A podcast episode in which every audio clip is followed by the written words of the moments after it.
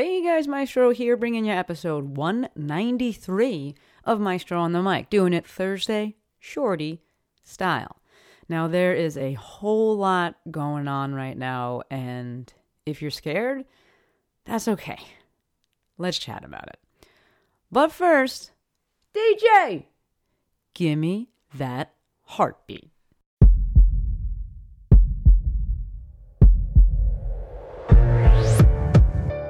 This is Maestro on the Mic. a podcast designed to help you change your mindset and your life. It is time for something new. Join host Dr. Shante Cofield, also known as the Movement Maestro, on a journey to see the bigger picture, Open your eyes. find your passion, and discover how movement unites us all. Let's get it poppin'. This is Maestro on the Mic. I'm the Maestro, and you're about to get maestrofied. Three, two, one.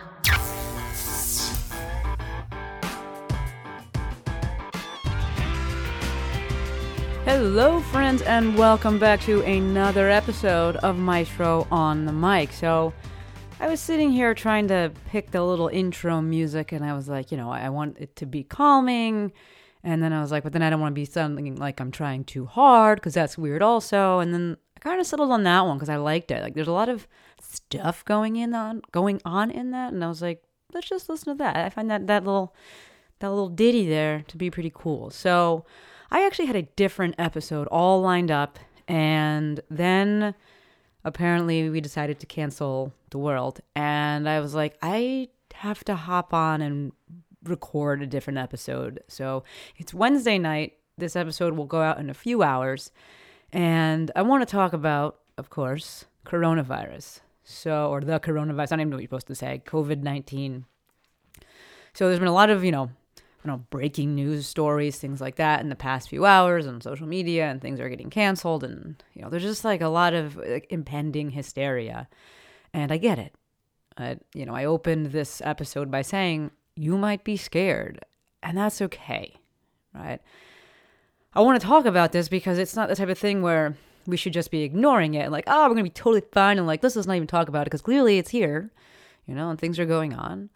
But I think it's really important to remember that panicking solves nothing. So I kind of went back and forth. I don't plan things out when I when I make these episodes. I don't like write out a script or anything.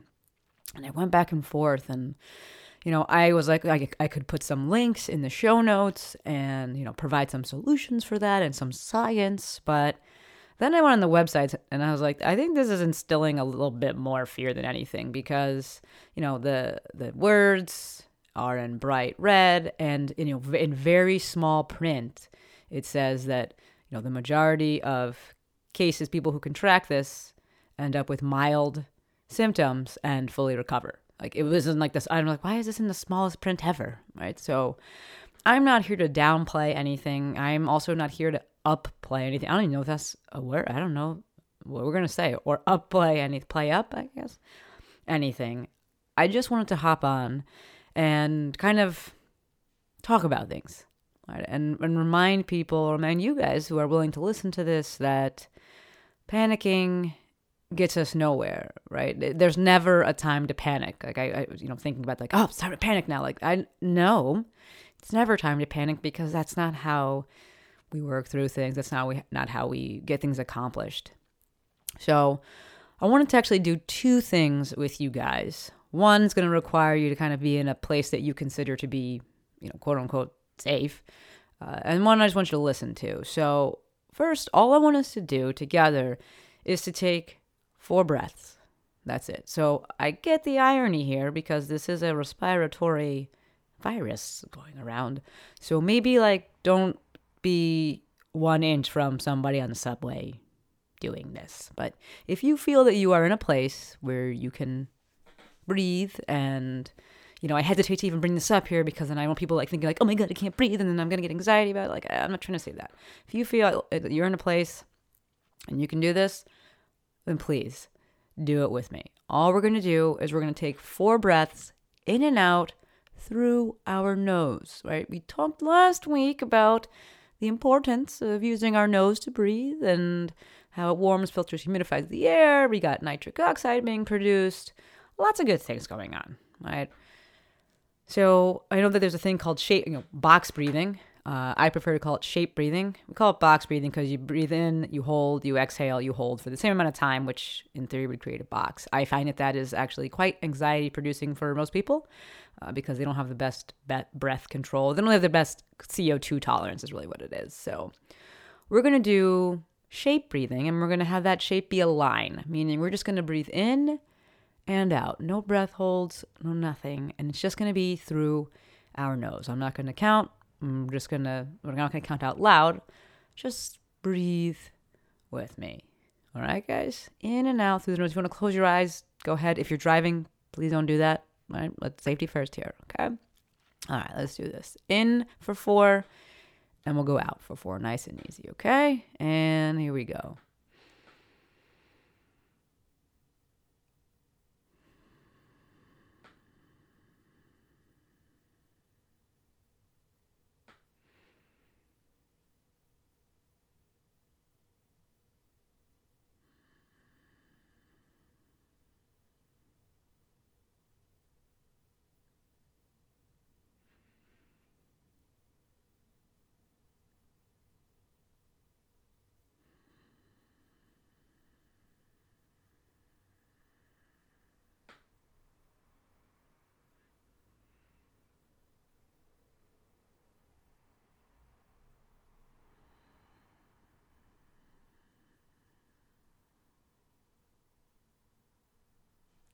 All right, so that was in for four, roughly. I counted in my head, and out for four. Hopefully, you're feeling a little bit more relaxed. And what I want to do now is read you a caption actually from my friend's post. She put it up actually, you know, uh, let's see, about an hour ago. It was really good. So I'm scrolling through, and her name is Fisher strength, resilience. And I think that's probably the only thing that I'm going to link in the show notes today is her account uh, and actually this particular post. So it's a picture of her and her son is in the background. And this is what it says. It's been seven years today since this little guy was diagnosed with leukemia. I never allowed myself to imagine we'd be standing in my kitchen today. I just put my head down and went day to day. So I'm kind of speechless. Those four years were off the scales in terms of pain and heartache and anxiety. When this day rolls around each year, even if I don't consciously remember, my body reminds me. I feel tired and emotional and have all kinds of flashbacks. It's especially heightened this year as I observe the prevalence of a middle finger emoji survival of the fittest attitude. There were many times that my son's labs came back showing zero immunity, meaning not one immune cell was detected. Not one. When that happened, we were often in some sort of isolation, not eating out, not having people over, not going swimming or to parks. In those years, we also depended a lot on herd immunity, something I hadn't thought a lot about before then, but I'm grateful it was there. I don't know what's coming in the next few weeks. Who does? But this picture is proof that lives can regrow after chaos. I know that innovation and creativity come from a drive to survive and thrive. I know that the ma- I know that the major event is never the end of the story. I know that pain, as sucky as it is, changes things. And I know that the only way out is through. We're in this together, guys. May you all be well. I read this and I immediately had to share it to my my stories and I think it's just so powerful, right? I'm not here to catastrophize obviously or anything like that. I think that the message is just it just really resonated with me. We don't know what's happening. We don't know what's coming. Things will likely get worse before they get better, and worse can mean so many different things. And I don't say that to induce any kind of anxiety, but like, you know, worse financially, or travel, or stress, or actually sickness. I don't know, right? There's a lot of possibilities. But just like I talk about all the time, like sitting here and wondering and then having anxiety about it and panicking about it is not going to do anything. It's not going to change anything. So hopefully, you know, like I said, I, I didn't create this episode with like a, a, list of solutions in mind because we don't know what's happening. All that I wanted to remind us was that one, panicking is not the answer. Two, we're all in this together. And that three, like she said, the only way out is through. We're going to have to keep moving forward. So I ask that you do your part, right, to keep yourself healthy, but also to keep others healthy. So, like it says in the title, and this is really all we know we can do right now. If you're sick, stay home. If you're feeling some kind of way, stay home, right? Drink fluids, sleep, rest, right? and wash your hands.